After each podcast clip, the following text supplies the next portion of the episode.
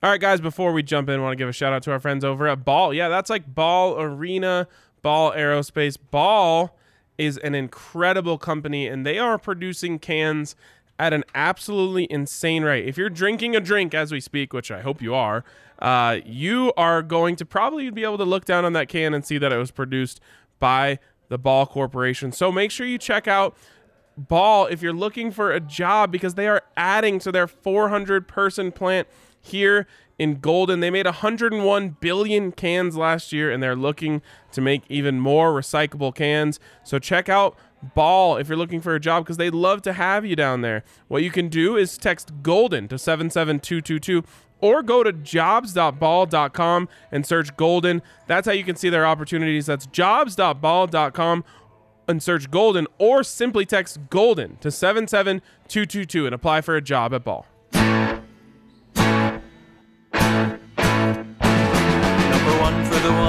And only DNVR. Two goes out to Zach Mays, Arcade at the bar. Three for Mr. B in that old trophy case. Number four we're still waiting for. Well, bring on the chase. Out on the field at Mile High, Broncos win is our desire. Couple with Breck, Brew and a friend bleed orange and blue to the bitter. Come and join us, DDNVR. We are DNVR. We are DNVR and we are live from the preseason Winners Lounge. Yes, play the air horns. Let's go. Uh, an awesome performance from the Denver Broncos, an awesome performance from Drew Lock, and a nice little response from Teddy Bridgewater. Zach, I got to be honest, I'm just happy to be happy. yes, it's good to be in a happy place where everyone's happy, Ryan. Drew was incredible. Teddy nearly perfect. And then pretty much everyone else followed suit, Ryan. This, you couldn't have thought of a better game for the Denver Broncos to kick off preseason. We're going to talk all about it here in just a second, but first I want to give a shout out to our presenting sponsor, MSU Denver. MSUdenver.edu slash online is the place to go to get in on all of their amazing educational opportunities. There's no better place than MSU Denver if you're looking to work a full-time job and get your education because MSU Denver students work twice as many hours as students attending any other Colorado institution. So check them out, msudenver.edu slash online. The Broncos don't have anything else to do. And my boy, a winning my boy Ryan, this is uh, just a great place to be right now. Drew Lock balled out. Teddy Bridgewater, nearly perfect. Patrick Surtain. Pick Did you hear what he said after the game? No. Not only was it a pick six, he said he expected it to happen Ugh. this game. So just playing with the utmost confidence. Same as Drew Lock. And then you have Javonte Williams looking good. You have the defense that doesn't allow anything. In fact, before they allow a single point, a single first down, they get a safety. I mean, this couldn't have been better. Couldn't have been better. The way this could be better for us is if all of you people who are hopping in here and are watching are hitting us with a like. You can subscribe to the channel, get in on all of our content all the time. Uh, and also, we're going to get to questions throughout the show. If you want to make sure your question is answered, hit us with a super chat. Hey, You know, a, li- a little tip for the boys. You know, That'll we're get in right away. We're doing a little dance here, playing a little piano. You come over and you leave a little tip in the tip jar, and then we'll get to your question. Uh, Zach, I was sitting down there thinking, what criticisms do I have? And they are few and far between. I have I have one and a half. Okay, and we'll get to those eventually, but that's for later. We start with Drew Lock, who is absolutely the story of this day and has to be the most exciting thing that could have happened in this game. Is Drew Lock goes out there and he's nearly perfect. Uh, a little bit off on two throws to Jerry Jeudy, which is something to keep an eye on. But forget about that. An 80 yard touchdown to KJ Hamler, in which he laid it out there perfectly, about 60 air yards on that thing, I think there Yep, was. Yep. Um, going through his progressions, the third down throw to Jerry Jeudy was my favorite play of the day because I mean we love the deep ball, you love all that stuff, but he sits back there, he stays, he stands his ground in the pocket, he scans his first, his second, his third, he comes back to his first read, I think. I have to watch it again on the film, and delivers a strike to Jerry Jeudy, and it's just like, oh, like everything we would have asked for, everything we've talked about, all the things that we we've wanted Drew to do, and to be frankly, to be frank, we haven't exactly seen in practice came to light for him in this game, which Vic Fangio, George Paton have all said was going to be the most important part is the games. Yep, and Ryan in his in-game interview after he he had his magnificent performance with a smirk on his face twice. He said, "You know, during practices when some of those plays are blown dead and I'm still in the pocket with the ball in my hand, it doesn't necessarily mean they're dead in a game and that's what I showed today, which is very true. I I love the patience that he showed because sometimes holding on to the ball is really bad because you're going to get sacked, you're going to get blown up, especially in practice when you're going up against Von Miller and Bradley Chubb and they get off the edge super quick. Today, going up against his Vikings defense, they weren't, and credit to the offensive line for giving him the time. But then when he needed to step up in the pocket because pressure was coming off the edge, Ryan, he did that. He stepped up. And then when everything wasn't open, he took off and gained six yards, a positive play, great decision making. It was great decision making. Like you said, what, two plays that there was just a little something off and the accuracy was just a bit off, but you would rather have overthrows than poor decisions, forcing something. He didn't have any of that today. And Ryan, what I loved the most was he did a perfect job of blending the checkdowns, the quick passes, uh, and then also the deep balls as well. I got to be honest, the Texans game and today, the two times that Drew I feel like has looked the best in a Broncos uniform and obviously it's a preseason game so it doesn't count for nearly as much as that Texans game did but it's so refreshing and so exciting honestly to see Drew be Drew. And that was my favorite part about this is he saw him smiling on the sidelines. Um, Right, there you go. From Sean. He says, Did you guys listen to the lockout interview after the game? He sounds confident. Yep. I like it. Yep. And Zach, I'll, I want to talk about, you know, the contrast between the way I feel now and the way I felt after that Friday practice we went to. But this is one of the things is I was saying like Drew doesn't look like Drew. He's not confident. He's not throwing the ball. Yep. He's not pulling the trigger. And today was the opposite. Um, shout out to Javonte Williams, who I believe started this whole thing by getting two big runs just to start the game. It opens up that big play action play to KJ Hamler over the middle. Um, I mean, that's like when, you make your script as an offensive coordinator before the game. It doesn't come out any better than that. Nope. Two big runs to start, and then a play action. And the, the entire idea of that play action play is to bring the linebackers down to the line so KJ Hamler, when he comes over the back of them, doesn't have anyone between him and Drew Lock. It works to perfection. They get down to the 10. Um, and they actually did score a touchdown. Jerry got popped for holding. I don't really blame him for it. That play wasn't supposed to go that way. All of a sudden, his def- the guy he's blocking is trying to go that way, and he just grabs on. Um, it ends up kind of costing them uh, the the touchdown there, but regardless, the way that set everything up and got Drew that great rhythm throw to start things off for him, I loved, and he just built on it and built on it and built on it, and now I hope I'm not getting my hopes up too much, but now it feels like he can build on this and go back into practice, you know, uh, on Monday and be Drew Lock again. Well, Ryan, we've said that this team, in Vic Fangio's eyes and George Paton's eyes, how they want it to be built is by defense. That's obviously very clear with picking Patrick Surtain over Justin Fields. And boy, did Patrick Surtain look like a top 10 pick today. And then also with the running game. And the passing game is going to be secondary. And that doesn't mean, Ryan, that the passing game has to be boring, that we're going to be watching the same offense that we've watched the past five years. It means exactly what we saw today. It means that if the running game is there, this passing game, while they may not throw 50 times a game, they're going to be able to have those 75, 80 yard bombs if the running game is effective. And the running game was just out of their mind today with Javonte Williams when he was on the field. He doesn't even have to be nearly as good as he was running on back to back first downs on his first two carries. He just, if he's good, and Melvin Gordon when he's in there, if those guys are good, they rely on them, it's going to open it up for Drew Lock and Teddy Bridgewater, who both look very good on play action. And Ryan, we said it time and time again these past two years.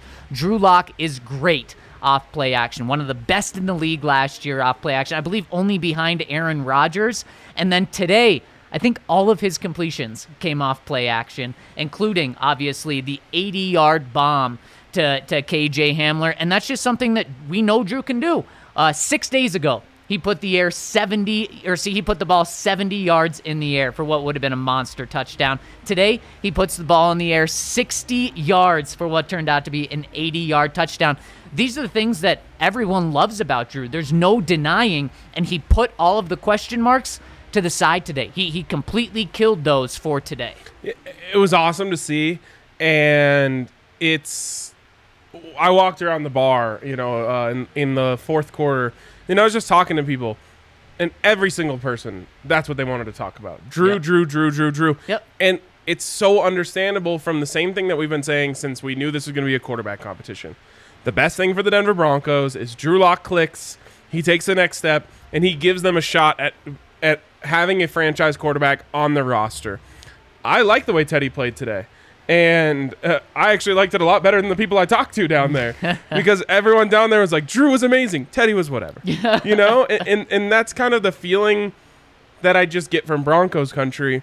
Um, Teddy did everything you could ask from him. I want to, we'll get to Teddy. I'm kind of want to go in chronological order here and just talk about the team as a whole early in this game. Zach, what was it, two two Fridays ago? I came on this show and ripped them to shreds because of the lack of energy, the lack of urgency, the lack of excitement they had in practice. And if they come out like that in games, none of that matters. No. Because- And also, they won't be coming out like that in practice if that's how they're playing in games. Right, exactly. But they came out today like a team on a mission. Yep. They came out today like they were saying this might be the preseason, but we have a lot of doubters and we need to turn some people's minds around with the way we play today. They came out today like they wanted to deliver the first punch and they wanted like there was so much energy, so much enthusiasm, and I just felt like they looked at the Vikings and were like we're beating them today. And also, Ryan, they're going to need that in the regular season because it may be a little hard to get up for the Giants. Now, it shouldn't be. It Not absolutely one, shouldn't yeah. be in week one. But the, you wouldn't be crazy to say that. You know, the Giants uh, with Aaron Rodgers not in Denver, that game's not going to be the national game of the week on Fox. And so you, you could say, okay, maybe they come out starting slow. No, no, no. They can't do that. This team can't do that. Vic Fangio can't come out slow. And there were questions can Vic get this team motivated? Today, he clearly did They were very motivated on both sides of the ball. I thought they looked really well coached throughout the day. You didn't see any like silly penalties. I thought they looked really well prepared. They had a game plan. They executed it.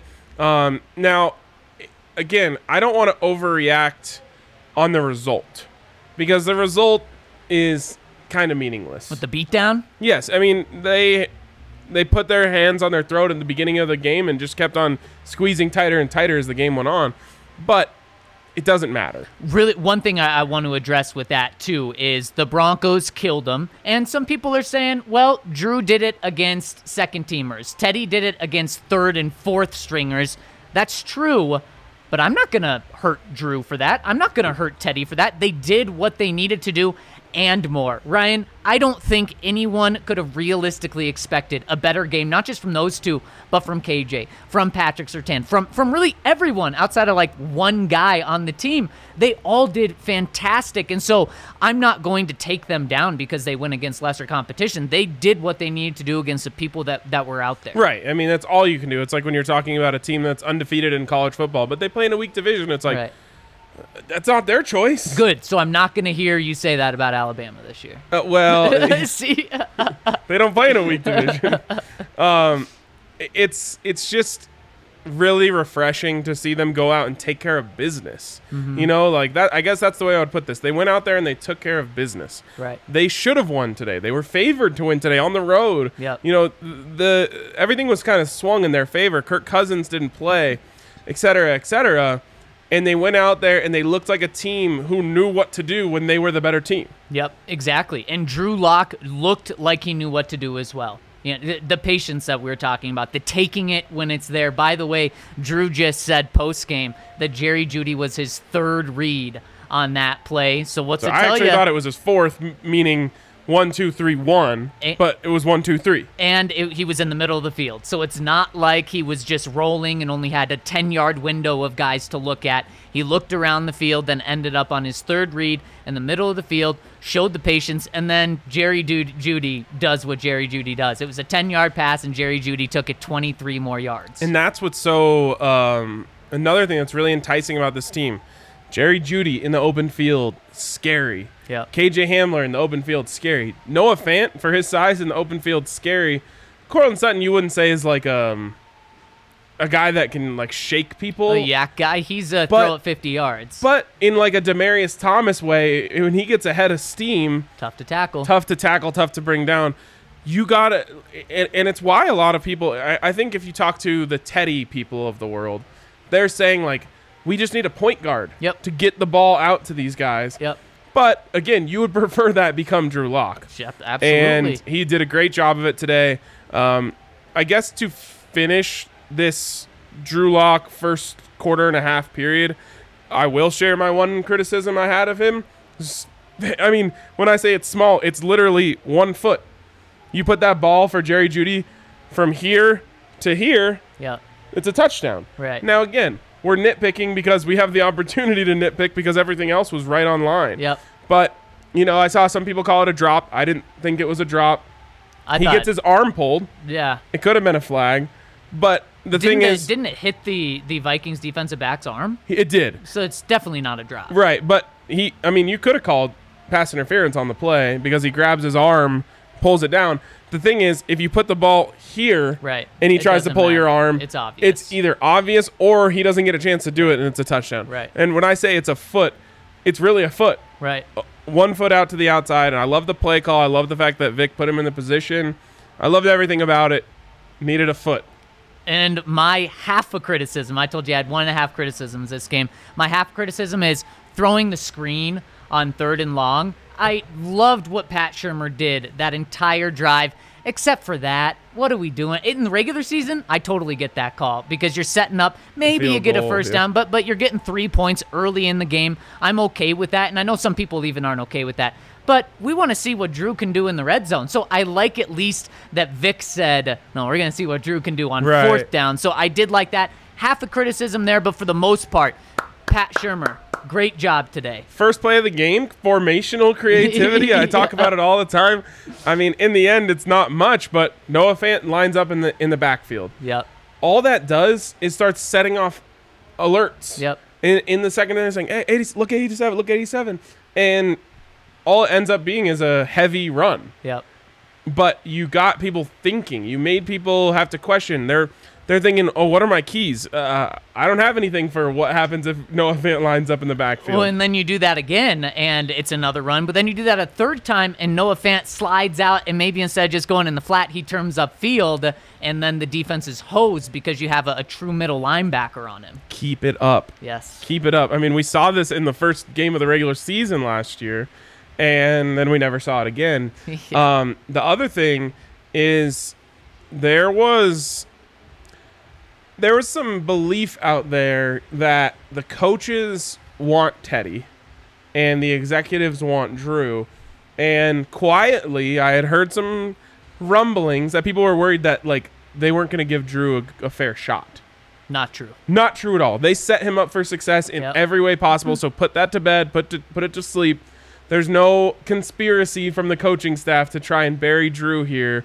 They gave him a couple runs to start the game, an easy throw after that, a, t- a play action bomb, multiple play action passes, like you mentioned, which is his sweet spot. Completely set him up for success, and I love that. Yeah, I, I love it too. And I'll be honest, I was prepared to hammer them for not playing the starting offensive line Mm-hmm. because I didn't think that was right. If you're in a quarterback competition, you need to evaluate the way the quarterbacks are going to look in the game. Hats off to Muti. Hats off to our guy Calvin Anderson. Yeah. Um, they held it down out there. Yeah. Um, Drew's jersey, I think, is perfectly white. Don't even need to get out the tide. That's what he said. That's what he said. He said, "Oh, we're playing on turf, but I, I, my jersey's totally clean. No bruises, no bumps. Drew could go out there and play another football game tomorrow." Great job. Great job all around. And again, hats off to the coaching staff. I thought they really put Drew in a position to succeed. Yeah, I think so too. And then they did the, they they gave Teddy a shot as well. Um, we we saw a few practices where Drew got like ten passes in training camp and Teddy only got three. Teddy went out seven for eight. Led pretty much what would have been two touchdown drives. Uh, they had to settle for a field goal with that holding penalty on the run there. Again, Teddy making very good decisions. You didn't see any red zone uh, mistakes, which we have seen from Teddy, which is very concerning Yes. it, throughout training camp. Didn't see that here. He was sharp as can be. And Ryan, you have Teddy finish with an 87 and a half completion percentage. Drew with uh, 71% completion percentage. Drew had two incompletions on the day, two touchdowns. Teddy one incompletion, one touchdown on the day. You, you can't ask for more. And the biggest difference between Drew and Teddy was the deep bomb, ball, yeah. the, the, the, the bomb. And we know that that's probably what you're getting in Drew. If Drew does what he did today, providing the big plays and also not providing the negative plays, zero negative plays, no no sacks, uh, no near interceptions, no interceptions. If he does that, it's going to be nearly impossible for Teddy to to take this job from him because I can see Teddy going out and going seven of eight next week with a touchdown, 74 yards, uh, a- and, so he can do that. We've seen that so many times throughout training camp where I'm coming to you after practice and saying. Teddy had one incompletion in three or four practices. Now, Teddy also hasn't hasn't been mistake free, but if Drew is mistake free with the performance he had today, boy, that's going to be tough for for him to lose the job. Right, and we doubled the points on quarterback scoreboard today, um, and we'll see what the score shakes out to be.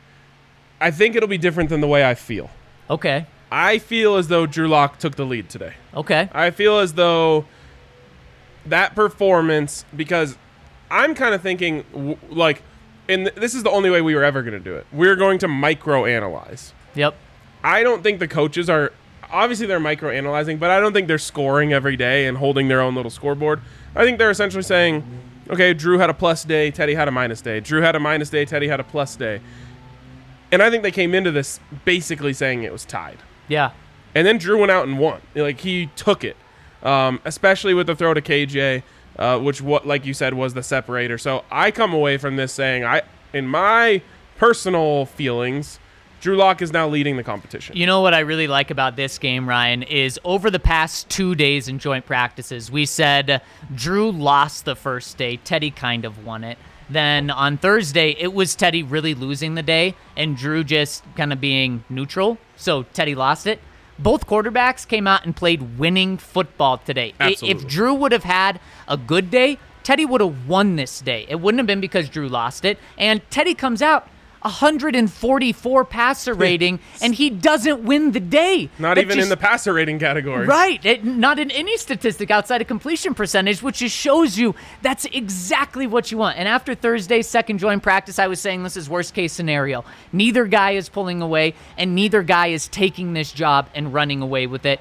We're at the same point today with neither guy running away with this. And, and would you agree with that, even though you say Drew's in the lead? Oh, absolutely. Okay, so neither guy's running away with it, uh, and it's yet the opposite. It's the best case scenario where we could be right now. Because if you have legitimately two good quarterbacks, then you do have a quarterback, Ryan. It's when you don't have any quarterback, uh, and and or both quarterbacks aren't playing well, is when you don't have a quarterback. So my question for you is, and I've seen this floating around Twitter, and, and before I get to that question, after the game, Vic Fangio confidently said it's even Steven. No separation today uh, from today's game, which not a shock for him to say. You I know, mean, it, it would have been a joke if he said that if Teddy came out and went one for eight or something. Right, right. But because he could point to, you know, good stats from both of them, I'm not surprised he didn't say anything. He didn't even like praise Drew going into the halftime locker room. Right. And he said Teddy was also good. You know, like Yeah. um, he's not. He doesn't want to tip his hat cap at all. No. Or tip his hand. Yeah. At all. But yeah, I mean, again, we don't know. We're not in these conversations, so we don't know where they actually stand. Yeah. I do believe that they generally think this thing is close. And I think if, if that's the case and you're heavily weighing game performance, then you give the nod to Drew right now. But I think there's a little bit of an internal struggle, and this is maybe a topic for uh, a podcast this week Um, but that has to if you were if you were worried about Drew turning the ball over, you were worried about his decision making, he had to have made you feel better today. Without a Um, doubt. Since we're gonna uh, essentially move on from quarterbacks Wait. after this segment, let's just put a little bow on Teddy and whatever you have brewing right now. So here's my here's my question to you, and I saw this a lot, and I have a take about it. Should the Broncos call this off after this game? A lot of people are saying Teddy should not start next week. What we saw from Drew, he needs to be the quarterback next week. Get him as many snaps in practice in the preseason as possible. Where do you lie on that? No, I mean, like you could, I could maybe talk myself into why they should do that, but it's not happening. So it's not even worth entertaining. Um, they're going to give Teddy an opportunity to start a game. It's in, it'll be interesting to see. It's not going to be equal, I don't think, because next week I think is the week that a lot of teams are building up to. They're going to use that as their dress rehearsal Third preseason game so sort of yes, thing. um, we'll see about like Courtland. I would assume Garett Bolles plays. I would assume Dalton Risner plays. If That's- Von's going to play, it's that game. exactly, so it's not exactly even, which I think is odd. But no, they're not going to say it's over. Drew Lock went five of seven for 151 yards and two touchdowns. That's all we needed to see. Right. It's not all they needed to see. They want to see a full body of work. They're gonna let it run out. And that's also not how it should be, Ryan. No, you go no. through this whole offseason, and after Drew plays extremely well for a quarter and a half, you say, it's over, Mm-hmm. and just ignore everything else. No, you, you don't do that. So uh, now, I would be open to the conversation if Teddy came out and you know pooped the bed. Then then I would be like, okay, maybe we should just go all Drew. But Ryan, also we have seen Drew have these games before. He's had two games with a very similar stat line in in his past. We need to see consistency. Yes. But do I need to see this type of game from him next week for him to run away with the job? No, I don't need to. If he comes out and just because we saw the flashes today, the flashes are still there. There shouldn't have been any doubt about the flashes, anyways. But we saw the flashes today. If he comes out in this week of practice, doesn't have many mistakes, and next week doesn't have any mistakes, going up against second and third stringers because he's going to be the second quarterback to start.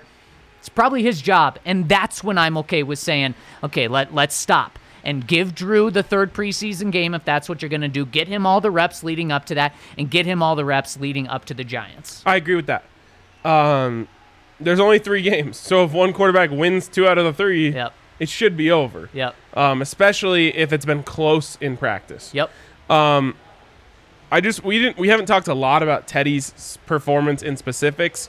I want to say the throw to Trinity Benson is as good as it gets in that situation.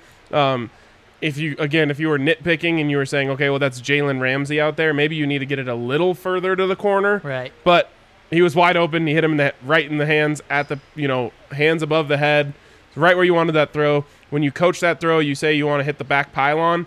I'm convinced if um, Trinity Benson isn't there to catch it, it hits the That's back what pylon. it does. Right. So perfect throw.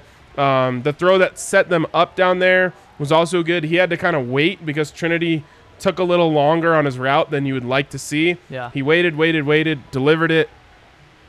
I will say though, it, and maybe this is just football in Uh-oh. 2021 and how in love we've fallen with Zip. His throws look like backup quarterback throws. I, I don't know how to say it any other way. Like, i- there's a difference between when you see uh, like a, a good starter in the NFL hit open receivers and like when Nick Mullens is doing it. And it just has a different look to it. That doesn't mean it can't work, but in terms of aesthetics, it's not as aesthetically pleasing as the way when Drew throws great balls. And you're not going to see Teddy throw the 60 yard balls Nope. that, that go in the air to a wide open KJ Hamler. Teddy can make that play, but he's throwing it earlier. He's throwing it probably more anticipatory, where there's only K- KJ only has two yards of separation instead of like the seven that he had. And there's nothing wrong with that, but. Drew, that's why Drew's ceiling is higher, is Yes. because the the you know you can't really put a cap on mental potential because you could always say a guy could grow in, in that respect, but you can put a cap on physical potential, and Drew's physical potential is higher than Teddy's, and that's what's so intriguing about Drew, right? Yes. And that's what we said. He needs to improve on the stuff that we can't see physically. And that's something that today he came out and showed about as good as anyone could do. Yep. I, I I mean, There's no way you can't be excited about that. people Ryan, I don't know how many people were excited for this preseason game because of a quarterback competition. I was pretty excited for it. Next week though, I think it's must-watch TV for Broncos country and going into this game, I'm sure a lot of people were thinking ah, next Saturday it's a night game. I be I might be out with my boys or, or my my gals before or something. Mm-hmm. Right here, Instead, DNVR bar. now now this is must watch TV, baby. By the way, great crowd here today Yeah, for a yeah. preseason game. Afternoon, people were Saturday, excited. yeah. The the uh, beer towers Yep. were being poured. Yep. Um, the new menu was getting devoured. Yep. It was a great vibe down there. So shouts to everyone who came out and and hung out for that. Um, also a shout out to Breckenridge Brewery. Got myself a little celebratory RK special here. Um, you can come down to the DNVR bar at any time and get yourself a member size. I don't know if you can see like how big this is. It's a giant beer. It's the size of me. Yeah, 22 ounces for the price of 16 when you're a DNVR member. Uh, but all of those Breck brews are delicious. Maybe you're having a strawberry sky right now. Maybe you have a hot peak IPA. Maybe you're mixing them like me. Um, Breck Lager, everything down from Breckenridge Brewery is amazing and perfect.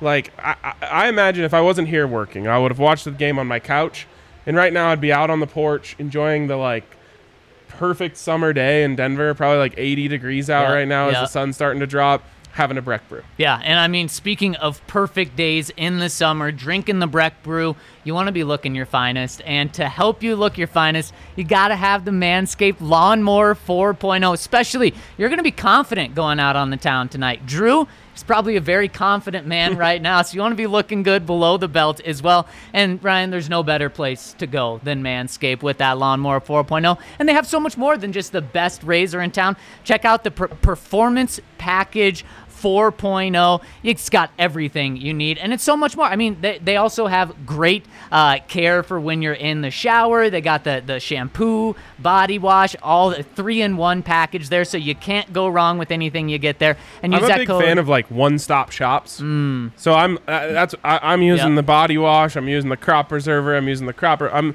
like it's just one-stop. Bringing out the lawnmower. Yeah, it's just a one-stop shop. I go on to Manscaped. I use that code DNVR. Yeah. And they just keep sending me the stuff. I'll tell you, if I could grow facial hair like you, Ryan, I, I would use the lawnmower 4.0 on my face. You know, I don't Some- know if that's allowed, but it's allowed. yeah, yeah. I think Henry used it on his hair once. yeah, maybe not then. I shave my head on a weekly basis. There we go. There you He- go, he Kale. so you can use it for versatile. anything. And what's even better? Front lawn, back lawn, wow. Top lawn, like roof lawn, roof lawn, rooftop lawn. basement lawn, anything. and what's even better is you can get 20% off if you use the code DNVR plus free shipping. So check them out at Manscaped and use that code DNVR. All right, let's move on to the other guys. Uh, everyone else. I we talked about him a little bit, but I want to start with Javonte Williams. We will get to super chats in one second. He started the game. He, I really believe he's why we're sitting here in this mood right now. He set the tone uh, for this game, and you know who's having a great day today? Who? George Paton Yeah. um, because Yeah. while it started off questionably, as uh, Justin Fields had a great second half of their game, second half of his performance, really. Um, if everything was judged on today, you would come away saying, "Well, George Paton won," right? Yeah. Um, now, again, it's not going to come down to this. It's going to probably be a four, five-year sample size before we know if that was the right decision. But it all worked. It all came up Paton today. Drew Lock looks amazing, so you didn't maybe you didn't need to go get the quarterback. Javonte Williams looks fantastic. A lot of people have um, criticized him for going too early on running back, and then of course Patrick Surtain. Uh, just like I said, he looked like a keep to lead in that Yep. play. Yep. Um, so we got to see his upside. It was a great day for George Paton. It was a fantastic day, and uh, John Elway also looking pretty good out there with KJ Hamler just showing the potential he has, Ryan. And uh, it's the only guy I can think of, and he's on your shirt. A little Tyreek Hill action. I, I want everyone to be able to see this. it's pretty good. It is. What What are we talking about? We're talking about a uh, little Super Bowl. yeah, it's it's in the Super Bowl. Antoine Winfield Jr. giving Tyreek Hill the deuces. Are, can we be? sh- Are you allowed to wear that on this show? Parental advisory. Yeah, it's they put it in like they put the like album cover Yeah. like uh, filter over it Yep. with a little prudential advisory. So But when we talk about KJ Hamler's ceiling and potential, and it's not fair to say anyone has a ceiling of uh, of Tyreek Hill because he's the biggest playmaker in the NFL.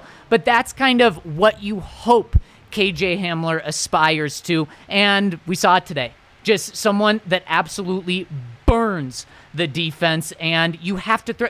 Drew Lock, I pro- I can throw the ball like 20 yards downfield, maybe, and I could have got that to KJ because of how wide open he was, Ryan. And he just that's what he does. We've seen it I don't in, think you coulda training. gotten- ca- I don't think I probably. I Didn't think you coulda a- gotten it uh, there. I was gonna say a punch, probably not even. Uh, but that's what he what that's the potential, and he showed it today, Ryan. Two catches, 105 yards, a touchdown. Just and you also love what you saw on the first pass that Drew threw when KJ caught it and then took off. turned up field. Yep. He is so electric, and I'm scared. I'm just scared for how excited he got me about Yeah. him today, knowing, touch wood, that he is injury prone. Um, I just like want them to wrap him up, like give him like stim treatment and just like all sorts of stuff to just make sure he's 1000% going into week one. I'm like, he's shown me enough. He's, Yep. he's that guy. Yep. Um, and it, it's a, it's a little bit scary because I know everyone's feeling that same way about him today. But he was awesome. Why don't we just call this segment "Helmet Stickers"? Hmm. We already gave each quarterback, I think, gets one. Yep. I just gave one to, to Javonte. You gave one to KJ. Should we give a helmet sticker to some super chats really quick? Let's give let's give the the, the super chatters some helmet stickers here.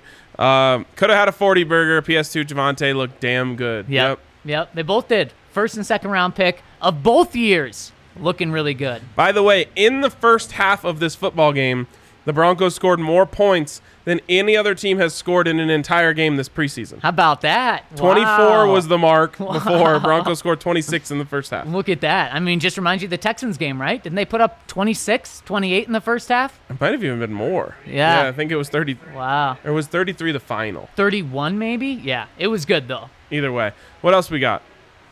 From Michael Davis, PS2 backed up the generational talent.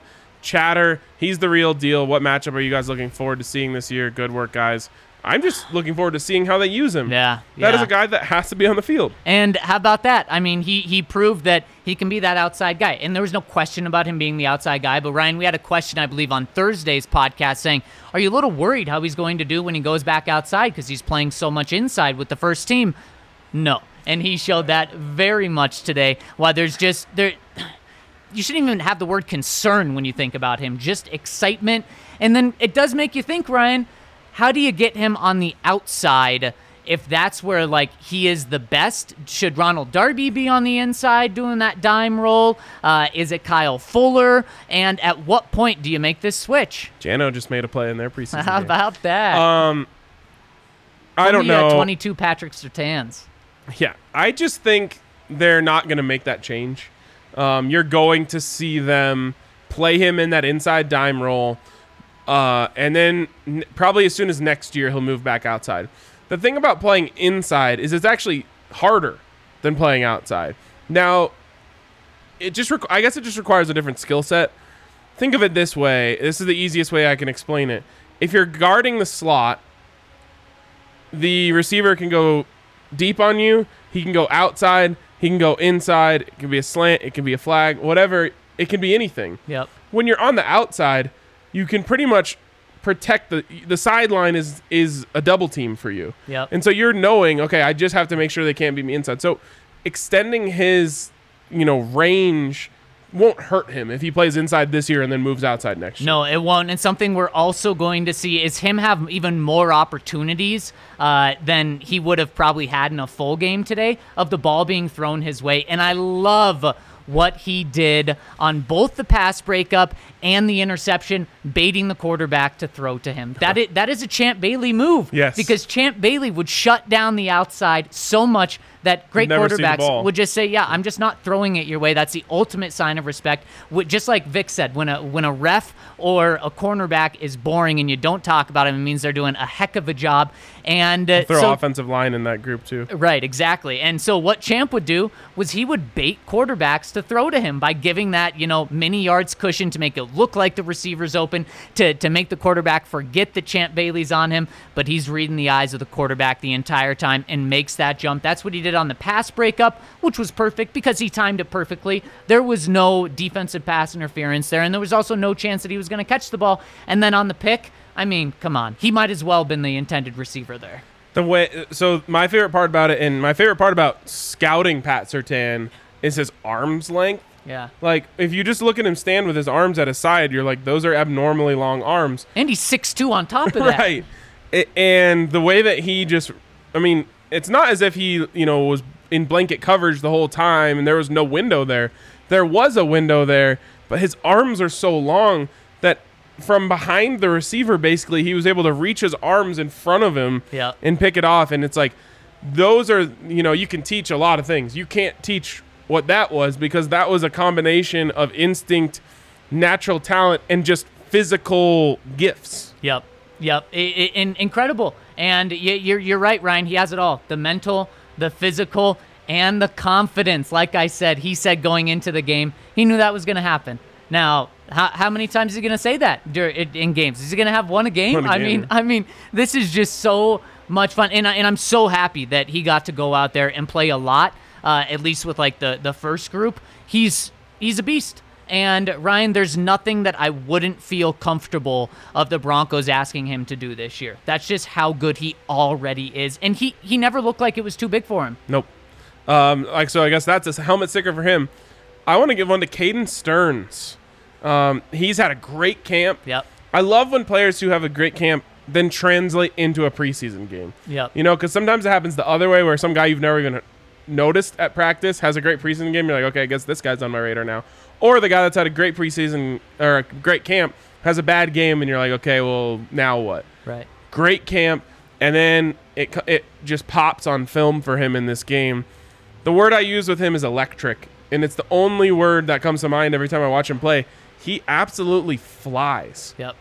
he just flies around, and, And to make that play in the back of the end zone Yep. shows like Uh, that's just big time. That's Yeah. a big time play. Yep, a huge play, and he's doing it in every every respect, right? In the pass game, in the run game, I absolutely love everything that he's doing, and he looks comfortable too.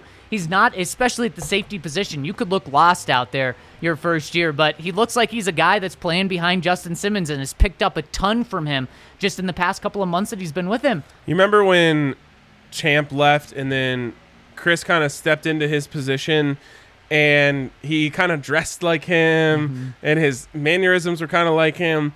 I feel like we're working towards that with Justin. Now, not that Justin's going anywhere, but like even the way he dressed, the way he had like the longer shirt coming out from under, I was like, he's like, he's like Justin's little mini me. yep, he is. And uh, Ryan, I'm going to give a helmet sticker to another defensive player that's young, and that's Justin Strnad. He just he looks so comfortable out there. Just a word we keep using, which is credit to the coaching staff on both offense and defense. But number 40 looked like he could be the guy with the green sticker on his helmet. Maybe this year, but certainly in the future, Yeah. and potentially even this year. We know that Vic has given him the opportunity to go out and grab a ton of playing time this year. And I think he's had, for the most part, good practices. I know he had a rough practice on Thursday in Minnesota, but today he looked really good in both uh, both areas of the game. Ryan, when when uh, the running back, I believe, or, or tight end or fullback caught the pass in the flat, he had like three or four yards of separation on Strnad. Strnad closed the gap like that. And that is something that the Broncos have missed from that position is being able to close the gap so quick. He did it for a one yard gain or something. I mean, that's all it was when if that's a slower inside linebacker that the Broncos have had in the past, that turns out to be a first down because it, it ends up being a safety that has to come up and get him. And then in the run game, he had he was looking really good flying downhill we know he can pass rush up the middle and it looks like that's going to translate to being able to stop the run and that's going to be so big for Vic Fangio to run his dime is to have Patrick Surtain there, a bigger guy, and then Justin Strnad and be able to get good run support out of those guys. Yeah. Um, you said something about a safety net, sa- something about safety. How about Shamar Stevens? yeah. creating a safety against his former team. Yeah. And the replay was better than the play. Yeah. He was doubled. yeah. and he just sent those guys backwards. Yeah. That was awesome. Um, and then I'm just going to rapid fire a couple other ones here. Um, Calvin Anderson and Tani Muti also get a helmet sticker. Um, those guys were like you said, if you don't say their name, they did great. Yep. And the only time I was saying their name is when they were mauling guys in the run game. So, um, great work by those guys. And again, it's crazy. I, I don't remember a game where I could sit here and say, I don't really have that much of a criticism. My only criticism comes from like the, it was like probably a mix of second and third teamers and then eventually third and fourth teamers. They got smoked by inside zone out of the shotgun. Yep. They ran it like eight times out of 10 plays. That's about it. That's about all I got is like, hey, that was bad. Well, I- I've shared my half a disappointment. My my full disappointment. Cam Cameron Fleming uh, did not have a good game, but Ryan maybe the only person that you could say that did not really have a, a good game. But we also knew that Cameron Fleming is pretty much out of the right tackle competition. Now I think it's official that he's out of there, and I also think we really have an idea of what's coming at right tackle. Bobby Massie is your right tackle. Calvin Anderson as a guy you are so comfortable with being the swing, and maybe even he's going to do enough this year to earn the right tackle spot next year because Bobby's only here for this one-year contract right now. Uh, but that that's how it's shaken up. And Cameron Fleming, if you're talking about your third string right tackle being the biggest disappointment, you had a pretty darn good game. And Ryan, look how excited people are. You know, you and I, but then everyone else after a preseason game. That's how good this game was. It was that good, and, and the truth is, Broncos country is starving, absolutely starving.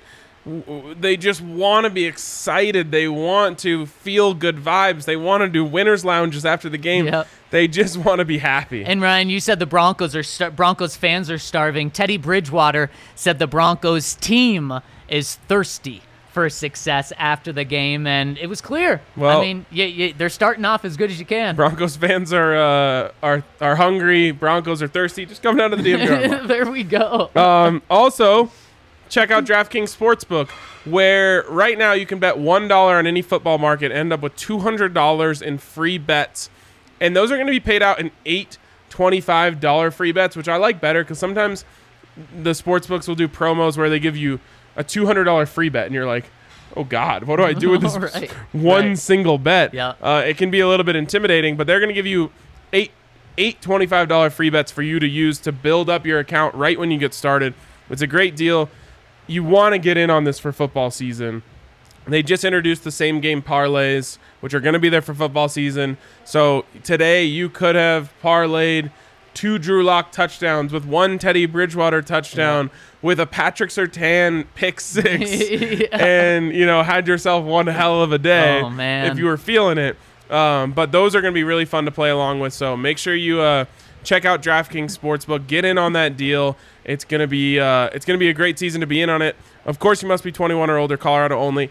And by the way, you can also use the code DNVR for a thousand dollar sign up bonus. Like I said, 21 or older, Colorado only. Bonus comprised of a first deposit bonus and a first bet match, each up to $500. The deposit bonus requires a 25x playthrough and restrictions to apply. See DraftKings.com slash sportsbook for details. And if you have a gambling problem, call 1 800 522 4700. And Ryan, speaking of DraftKings, we're going to get to our DraftKings King of the Game in just a couple minutes, but I want everyone in here to tell us who you think the king of the game was. Was it Drew Lock? Was it Teddy? Was it KJ Hamler, Patrick Surtain? Let us know in the comment section who you think it was. We've already picked ours out, but I'm curious if you guys have different ones. And before we get to that, also got to tell you about our friends over at Solace Meds. Man, what a time to celebrate, Ryan. After all the excitement, maybe you need something to, to keep the night going in a fun way. And you can check out our friends over at Solace Meds. And an awesome thing about Solace Meds is they've got some awesome deals right now in the month of August where you can get Dixie Elixirs two for $30, Spectra 20% off, Ripple 25% off, Silver Shelf Flower 15% off,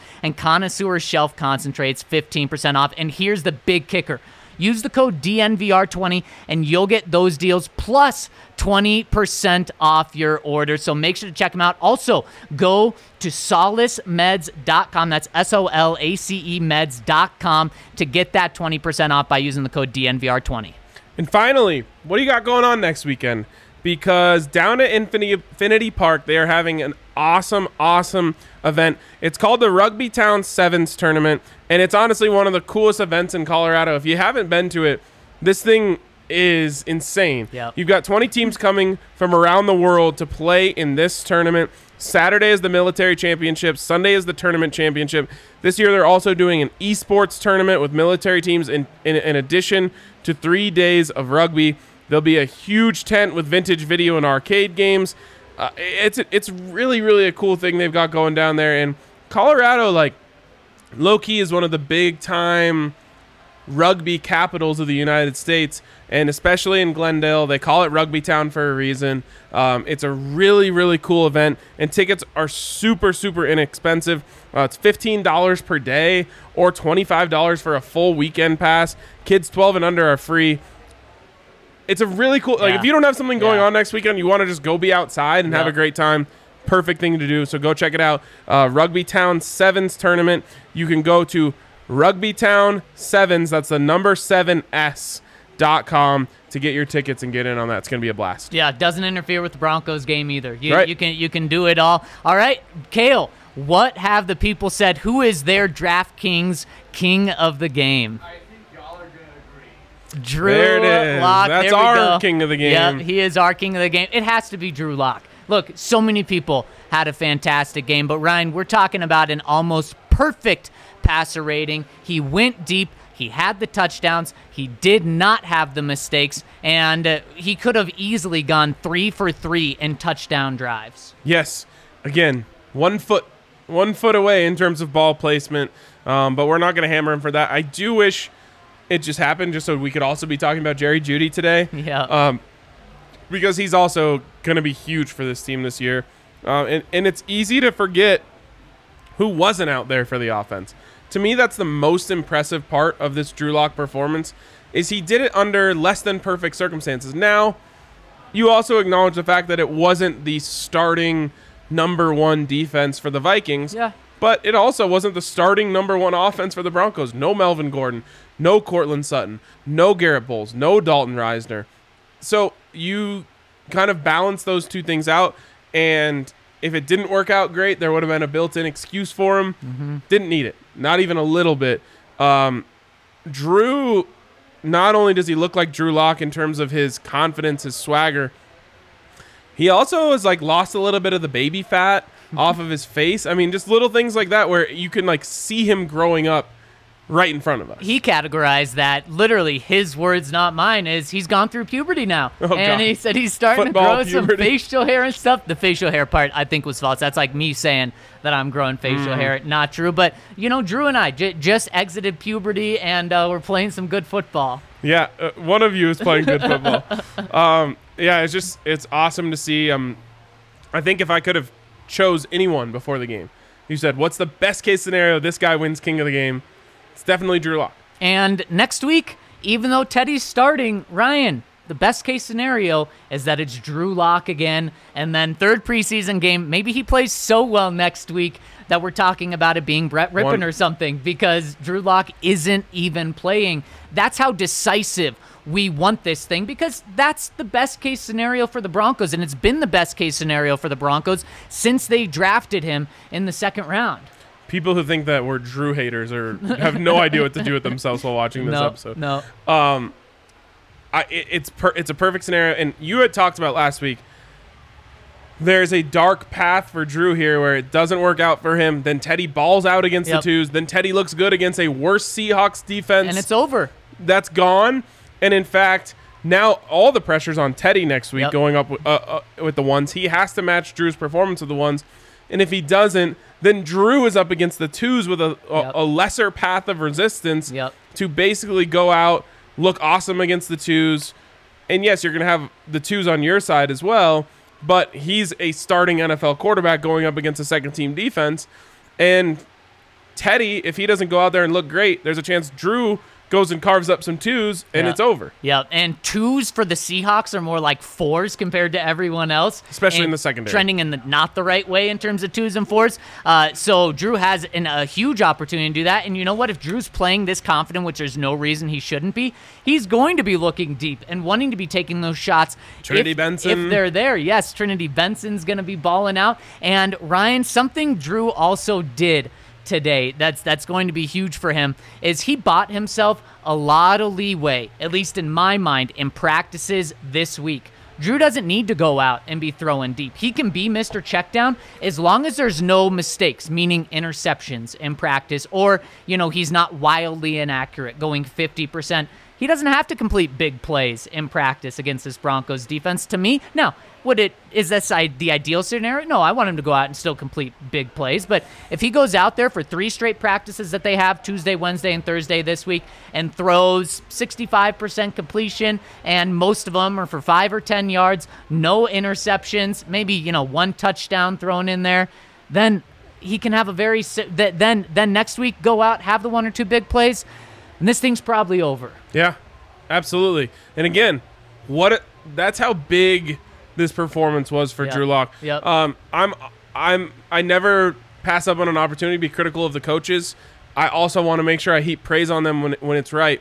We talked earlier. I loved the way they set up Drew for success. Yep. I also thought they managed the time in which they pulled each quarterback perfectly. Yep. Drew goes out there, leads a great drive. Fantastic. Everything's beautiful. Get him out of there Yep. make sure he ends feeling like we're all feeling right now. Right. Teddy Bridgewater goes out, leads a touchdown drive.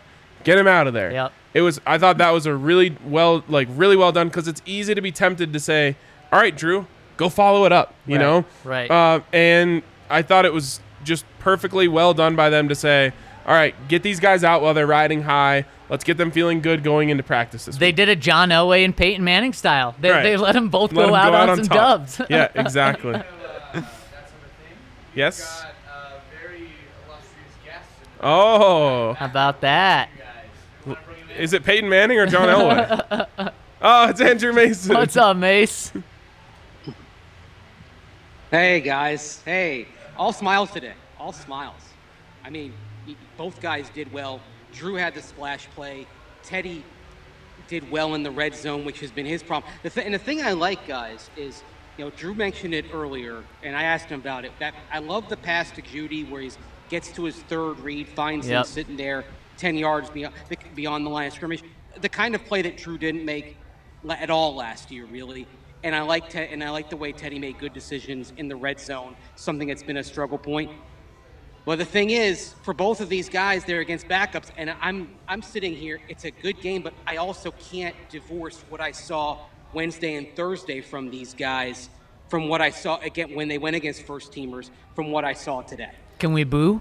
No, no. Yeah. I think I think it's it's a fair point to bring up. Yeah. Um, for me, one thing that I felt both guys were lacking is confidence, and so I'm very happy that they get to walk away with this game, uh, building some confidence. It- but I understand, and that's Yeah. why I keep trying to say like, hey, look, don't think about the results. I'm trying to look at the little things. I told Zach I was just thrilled with the energy from the Broncos. I was thrilled with the way they came out. I was thrilled with the preparation from the coaches, the game plan, all of that stuff. Those are things that you can take in a vacuum and say like, okay, well that stuff it doesn't matter what the result was. These things were right. Um, yeah. Well, and Mace, I, I, I- I was just kidding. I think, I think Yeah. Mm-hmm. where where you are is a very realistic place, and that's what that's why I said that what we need to see from Drew now is just consistency, and the consistency and not either having so many incompletions in a practice or the Mm-hmm. the consistency of not making mistakes like he did today. If he does that, Mace, we we didn't need today to see Yeah. that he can make the big plays. We knew that he could make the big plays, but when when do you think this thing can be decided after? Because it's not like Teddy came out uh, and and and laid an egg. He was really good. Uh, wh- He when do you think this yeah. thing can be decided? I think uh, it, hopefully it's decided after next week, and hopefully I, I think you hit the nail on the head. The best thing for this team, long term, is for Drew Lock to be the guy because I think we know that Teddy has a ceiling to him, but Drew Lock could still be a long term answer. The, I've pointed out historically compared to other quarterbacks, the odds aren't in his favor, but if it's about a 31% shot, that's better than about a 5% shot for Teddy Bridgewater. So that's why it's still better for this team if Drew Lock ends up being the starter. And that's where the consistency comes in. What do you do to, to, to stack another good performance on top of this one?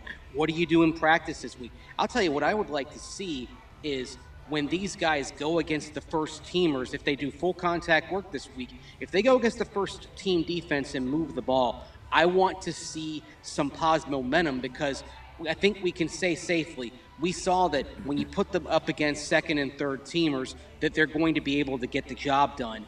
Can they do better against the ones than they generally did in those joint practices with the Vikings? Now, Teddy did have the touchdown drive uh, where he hit Jerry Jeudy Uh, uh, with and against the ones on Wednesday, but also we know that Nick that Nick Vigil hold, held up when he was in when he was in a pass rush. So you have to take that into account. Drew struggled when he was in moving the ball against the Vikings ones this week, did well today. So let's see if they can kind of build off that, especially when they're going up against that tough Bronco first team defense. And if I see positive stuff there this week, then I'm going to be feeling pretty good about both of them going into next Saturday couldn't agree more and, and again i just i love that they're walking yeah. away with this feeling confident.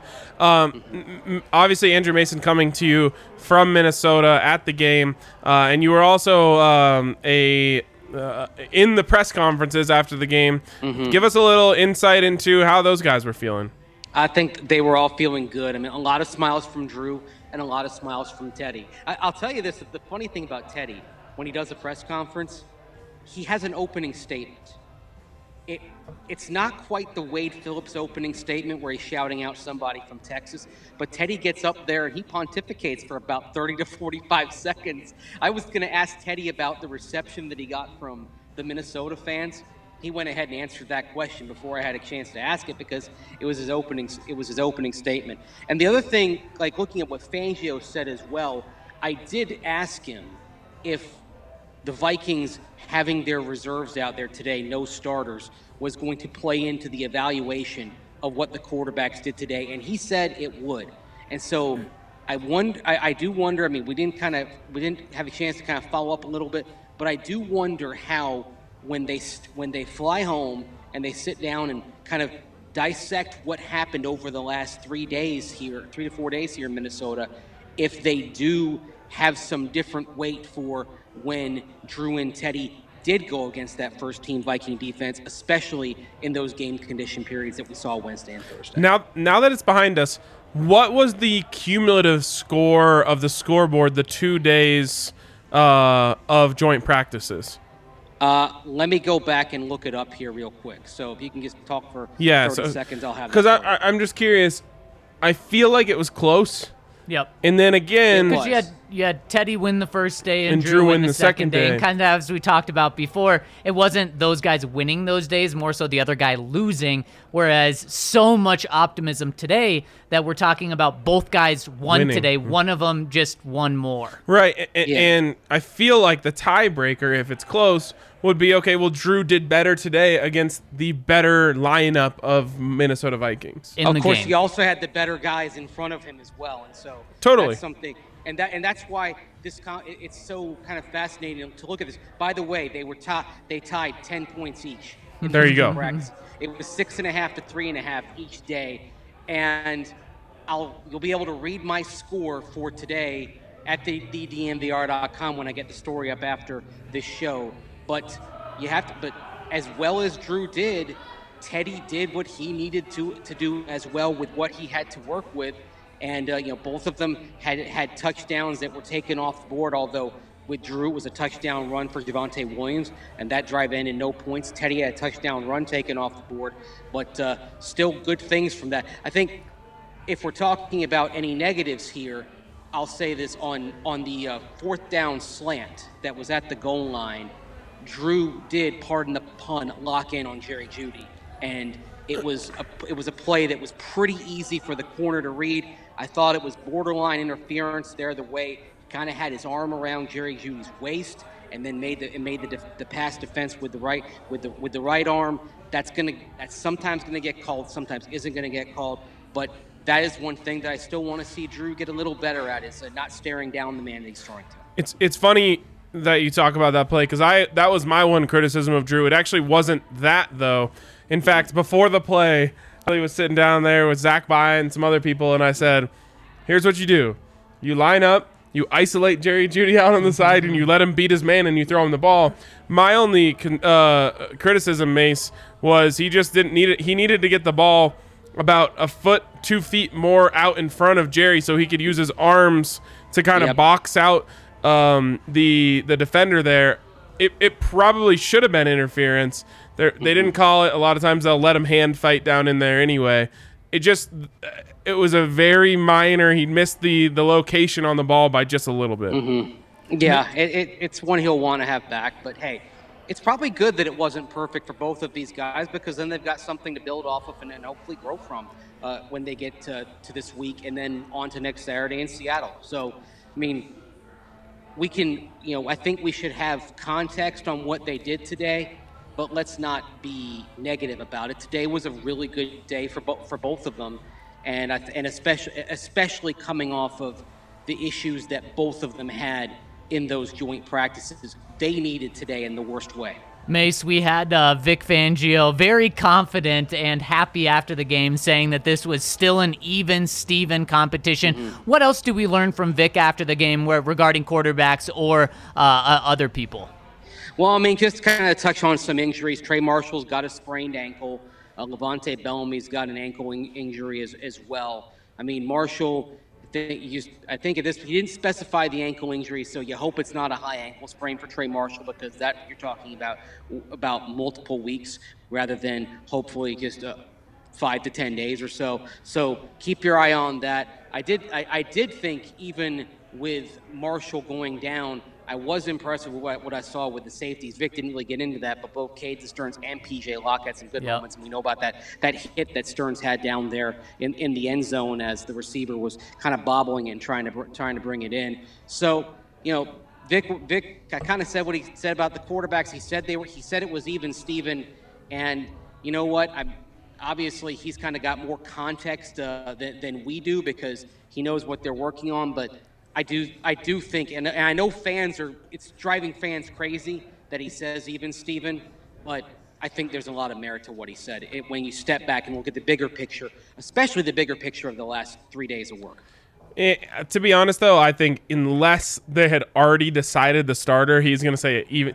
He's going to say even Yeah. Steven every day until they have their answer, Yeah. regardless of what's happening. Until he Vic- says, Vic- "Oh man, Vic's it- not a good liar, though, guys. That's the thing. Like he, he sometimes he, the thing about Vic is sometimes he reveals more than he should. Like you wish that he when when he talks about oh he didn't really see the fight uh, uh, Bradley Chubb. You wish that he would actually say something about it rather than just kind of being honest to a fault and saying that he didn't. See it. So I think I, that that's one thing with Vic is that he.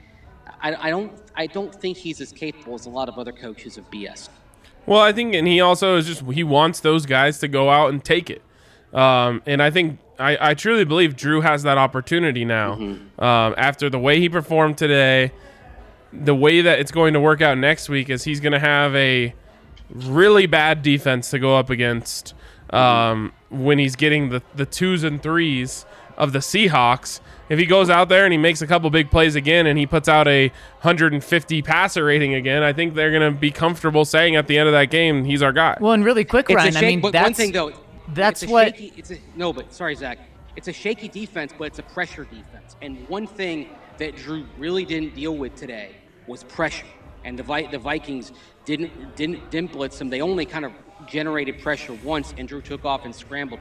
Even though it's going to be a Leicester Seahawk defense, they're going to throw some things at him. And so, I'm I, I'm fascinated to see what he does next week because one thing when Drew has struggled in training camp, it has usually been when the pressure has been cranked up on him. So if Seattle does that, throws some exotic looks in there, I want even though it's the backups, I want to see how he handles them. And if he makes good, quick decisions that, and doesn't get himself into trouble, that's going to be a great sign for him. And he should relish that opportunity. yeah. Yeah. to say, hey, look, this has been a struggle point for me in practice, but now I get to do it against guys who look a lot different than the guys that I have to face in practice. So let me go look at my film this week, see what the Seahawks did to their opponent, get it down pat, and go carve it up.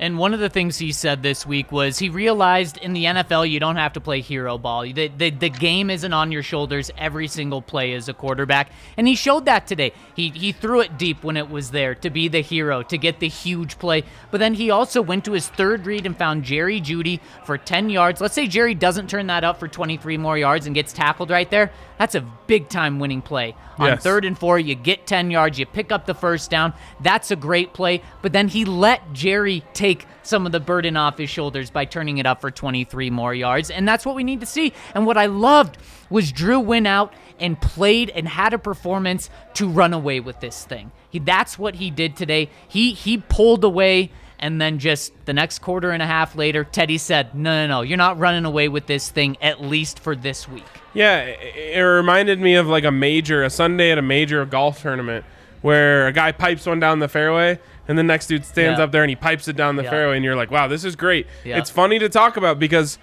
we we've been the opposite of that, or at least I have this whole training camp being like, uh, "This is a battle of who can be less bad." Yep. And today it was a battle of who can be more good. And you know what? We're watching Gardner Minshew almost throw an interception right here. And we had some people in our comment section this week saying, should the Broncos still go out and trade for Gardner Minshew? This game at least put that to bed. Now, I know it's not going to put the Aaron Rodgers to Denver in 2022 to bed, as it probably shouldn't because it is just a preseason game. But at least these guys are showing enough to be the guy this year and to give Broncos fans hope and excitement as it should. These guys threw 225 yards, 80% completion today, three touchdowns, three intercept or three incompletions, zero interceptions, and a passer rating of above 150 combined. You, uh, it just great. Everyone's gonna sleep well tonight. Broncos country's gonna be in a good mood, at least until Tuesday, but probably until next Saturday. Saturday tonight's going to be a fun night in Broncos. Right, country. and the funny thing is, a lot of people who who don't follow the day to day, you know, because not every Broncos fan follows what happened at every single How practice. dare them? They're feeling great. Yeah. They're like, oh, we're we're good. We got Yeah. a quarterback. We got two quarterbacks. Yep. Um. All right, Mace. Anything else you wanted to touch on before we let you go? I mean, it's all about the quarterbacks. I mean, that's that's kind of where where it is. I mean, you, you're happy with how KJ Hamler fared fared today. Mixed bag for Jerry Jeudy. You don't like the hold uh, there, wiping out touchdown at the goal line. Javonte Williams. Uh, it was his showcase early, and good to see what he looks like at full speed, able to run hard, able to run through contact. Nervous when he went in the air, but came down, came down okay. And then I was yelling, not in the preseason, not in the preseason. no. And then, I mean, the other thing that impresses you again, it's, again, it's twos versus twos basically, but uh, the second team defense, there was absolutely nothing that the Vikings could accomplish against the Broncos' second team defense. Pat Surtain should not be out there with the second team, by the way. Seen enough, seen enough. But when you see Shamar, guys like Shamar Stephen and DeShawn Williams uh, getting pressure up front, Justin Strnad, I thought, had a hell of a game, both in terms of supporting the run in the box and also in coverage. A lot of good things depth wise from Broncos defense, too. All right, Mace, we will uh, let you go. Let you go work on that quarterback scoreboard. Um, we'll all convey, uh, converge and come up with a score, and you guys can read that on the DNVR.com later today. Uh, enjoy the rest of your time in Minnesota, and we'll see you soon. All right, see you guys this week. Take care. See you, Mace. All right, there he is, Andrew Mason uh, from Minnesota. We're always on the ground uh, wherever the Broncos are. And You know what's so fitting, Ryan?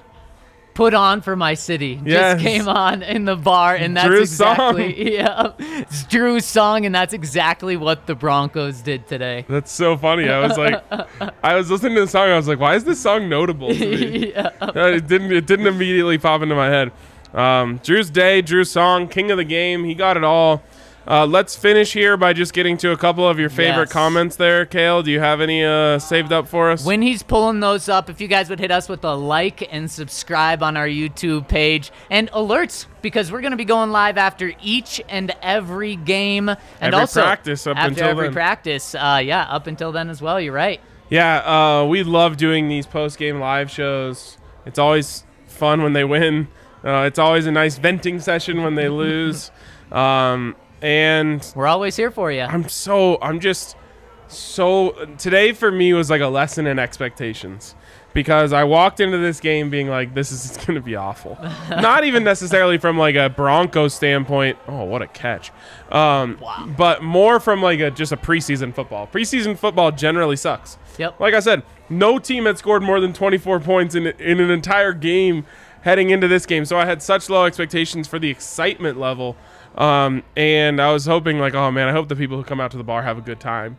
You know, and everyone who came out had a good time. The Yep. game was fun. Yep. My expectations were blown out of the water, and I'm gonna have a great a great rest of my day because of it. It makes me nervous for next week though, because everyone's Well, expectations no, I- are gonna be high. Everything just leveled up. Um, I loved what Mace's point though about how they're going to see a different look next week. Mm-hmm. Like they're going to see a different style of defense, um, a lot of cover three, which again opens up different opportunities for you, more pressure, more variable looks. That's a good thing. Yep. And like I said, Drew Lock should be relishing that. If I were Drew Lock, no joke, I would hit the film harder this week than I ever have in my career. Because he he has a chance to end this. It's right there Yep. for him. Yep. I really think he does have that opportunity now. Maybe not everyone feels that way. I think it'll be interesting. Uh, you know, I haven't exactly scrolled Twitter, read everyone's take on this about the rest of the Denver media, you agreeing with me on that makes me feel like you also agree with me that he maybe ha- took the overall lead tonight. He may have, yeah. And I mean, th- this thing is now extremely close, and Drew has the momentum. There's no question about it, and and the momentum and where it matters most in the games. And even if we go down to a, a microcosm uh, or a micro dissection of the whole week in Minnesota, we just determined it. Okay, it was 10-10 going into the game, and Drew Yep. won the game. Yep, So he won. If it's a three-game set, like a baseball, you know, he won the rubber match yep, and took the series. yep. And he's he's rolling into the uh, the next series pretty hot. Right, and it might be a game. It might be a seven-game series. Yep. And he's up two-one right now. Yep, exactly. And you just love that Teddy also responded. So that if it is Yes. Teddy in the end and Teddy balls out next week, you're not saying, well, Drew won the first one, Teddy kind of won the second one, you're lukewarm on Teddy. No, you're going to feel good if Teddy goes out next week and balls out again. Do you feel the same way about Teddy though, where it's like he, it's right in front of him if he goes and carves up the Seahawks? Drew will have a chance to respond. Where going into today, if Drew didn't do well today, then it was all in Teddy's grasp. Right. To, 'cause to, he run got to away go back to back basically. Yep, exactly. Yeah. I mean, it's true. A lot of pressure on Teddy Yep. when it comes to going out Yep. against those Seahawks ones next week. Yep. And as he says, he's a survivor. So we we'll see if he can survive to week three. Absolutely. All right, Kale, do we have anything you want to get to here? You honestly, I had three pulled up, but in your little last wrap up segment right there, you kind of answered all of them. Well, let's just get their names on the screen for them. Um, okay. Uh, So many. I love this. Yeah, do you think Lock wins the job if he plays good in Seattle, even if Teddy is good again? So I've always felt like this was a Ryder Cup situation. And if you don't know the Ryder Cup, basically whoever holds the cup, all they have to do is tie and they win. They retain the cup if it's a tie the next time they play the Ryder Cup. That's kind of the way I feel about this. I think a tie goes to Drew. So yes, it, So what about one week from now though? Is is if it's if it's still a tie in one week, is it Drew or is it one more week? you cannot drag that that long. It's gonna be one more week. I, I don't want it. I don't like it. But So then, what are you gonna do? So in week three, are are you playing all of your starters? Tim Tebow lined up at uh, tight end right now for the Jags. Um, are you playing all your starters because you need to get a fair look at these quarterbacks in week three? No, they they won't play all their starters. the big roll of the eyes. Such an unscientific process. It is, it is. And I just love that this week Vic Fangio said uh, to the Denver media, you know, we're measuring this thing with statistics way beyond anything you guys do. what does that mean? I mean, I guess they have a lot. They have access to a lot more resources than us. they know what the Starting with- supposed to Well, be. starting with film. Yeah. We can't go back and watch a play a second time unless it Nope. shows up on the Broncos highlights. Yeah. So they do have a lot. I mean, they could be Yeah. that they could have average air yards per pass. Right. Things that we just have no chance of getting. So I believe him in that. Yeah, absolutely. But it's also him funny trying to say like we know things you don't. you guys are stupid. We're smart. Fair enough. Um, okay. Anything else, Kale? Uh, couple questions about. Look how small that scroll bar is. I know. A couple questions just in general about do you think Bolles and Sutton and start all Bulls starters will play next week? I wouldn't. Uh, I would be surprised if Courtland does. Even though Vic said he wants to see Sutton and Chubb play in He the did preseason, say that. he did. Yeah. Uh, so I, But it's going to be interesting. What week is that week? Is it next week? Is it the third preseason game? Because something interesting is it's not like the preseason and, and the time leading up to the regular season is cut short. They just have one fewer game. So they will still have a, a total week off in between. So Vic may treat this like the second game and the third game are important and, and play those guys in the third game, especially if he thinks this this quarterback competition is going to go the distance. Yeah, I mean, I hope, I hope, I, I think Bolles and Risner will be out there next week. Again, talk about unscientific process. That's an unfair advantage for Teddy, but Drew's already got. Drew did it without him, Yeah. so he's already got like he's erased that. How about that? Just uh, R- Risner. How, how does he feel after Moody comes out and just balls out today? Wow, Wow. what a play! Sorry, that was an entertaining play. um, what was your question? Just Moody playing for Risner today, not playing for uh, instead of Glasgow. And, and Risner obviously a little banged up. Yeah. So that's yeah. why it makes sense. Again, I don't think he had a minus play out there. You got to play the guy. And you know that Vic wants to play him. Play him. Yep. Yep. Play his ass. Yep. If I'm George Paton, I'm saying, hey, I didn't sign Glasgow to that contract. Play Moody. Yep. Yep. Exactly. But Exactly. Glasgow also good today. Not to take anything. Yeah. Yeah. I- like you said, I think all the offensive linemen that played were, Cushenberry was were good. good other than Cam Fleming. Yep, exactly. And he's your third. He's not even listed a, as a backup right tackle. He might not make the team. Yeah, you save some cash there. Yeah. So, uh, all around, fantastic game. Fantastic. Um, One last question that we have to get to is the tailgate. coming? oh, oh, buddy. The tailgate is going to be back and better than ever. In fact, big time fashion. we've had some discussions this week about a tailgate, taking the tailgate to a next level that I can't even talk about yet. So, Yeah. regardless, it will be back. It might even be back in a fashion that you can't even imagine yet. Woo. I heard a little tease before today's show, and boy, does it sound outstanding. Yeah, um, that's probably the best part of every week for me at work. So um, it, it's not going anywhere. Season two has been greenlit by the powers that be. We will be back. Um, cannot wait for that. Can't wait for honestly next week. I'm there too, Zach. I'm there too, where my expectations have gotten to dangerous levels for next week. Um, you're going out there against a obvious a, a okay Seahawks team. But honestly, they're the type of team that the Broncos should relish seeing. A good offense and a bad defense. You trust your defense to do enough against a good offense that your offense can do enough against a bad defense. Yep, exactly, exactly. And we get to see this quarterback take this quarterback that'll take a second step. See if there's finally enough to call it quits. We can only hope. We can only hope, but we will, of course, be here. We'll also be back after every practice this week, breaking down what went on. So uh, we'd love if you uh, joined us then. We'd love if you hit us with a like on your way out. And we'd love if you visit our friends down at Green Mountain Dental Group, where you can get a cleaning, x ray, and exam, and end up with a free Sonicare toothbrush when you do so. They are the single best family owned dentistry in the metro area. They're just about 10, 15 minutes outside of downtown Denver there in Lakewood. Um, so make sure you check out our friends over at Green Mountain Dental. They're big Broncos fans. They'll love having you in there. You probably chat Broncos while you're getting uh, some dentist work done, which is probably calm you down a little bit. um, and we are calm. Or excite you. Yeah, I, the Broncos calmed me down a little bit today, so I'm happy about that. Uh, everyone, go have yourself a celebratory Breck Brew or whatever your drink of choice is, and we will catch you this week on the DNVR Broncos podcast.